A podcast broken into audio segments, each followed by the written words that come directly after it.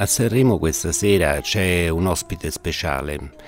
un ospite speciale che sarà evocato dalla mamma, eh, Daniela Di Maggio, che leggerà una lettera a Giovan Battista Cutolo, un musicista di grande talento, un eh, giovane di eh, spessore brillante che è stato ucciso da un balordo al termine dell'estate scorsa nel pieno centro di Napoli. Gian Battista Cutolo porta un nome importante, porta quel Giovan Battista che a Napoli è stato eh, il nome di battesimo di, della Porta, di Basile, di Pergolesi, è un nome antico, e come antica era la musica che lui eh, suonava con uno strumento mm, poco frequentato, il corno, ma amava anche naturalmente le declinazioni moderne dell'arte, eh, era un ragazzo che aveva appreso dai genitori, dal papà regista Franco, eh, persona di grande spessore, di grande eh, qualità culturale,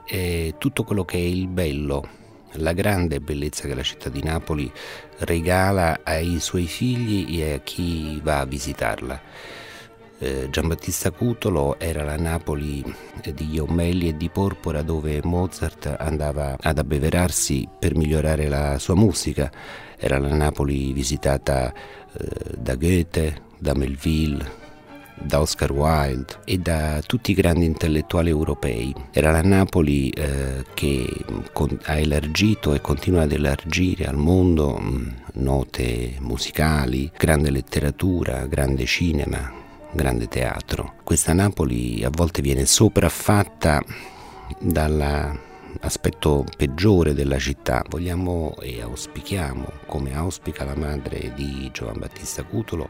che eh, chi ha colpito, chi ha ucciso questo lembo di bellezza che tanta ancora avrebbe, ne avrebbe data a noi, al mondo, paghi, paghi fino in fondo e che non ci siano giustificazioni, che non ci siano scappatoie,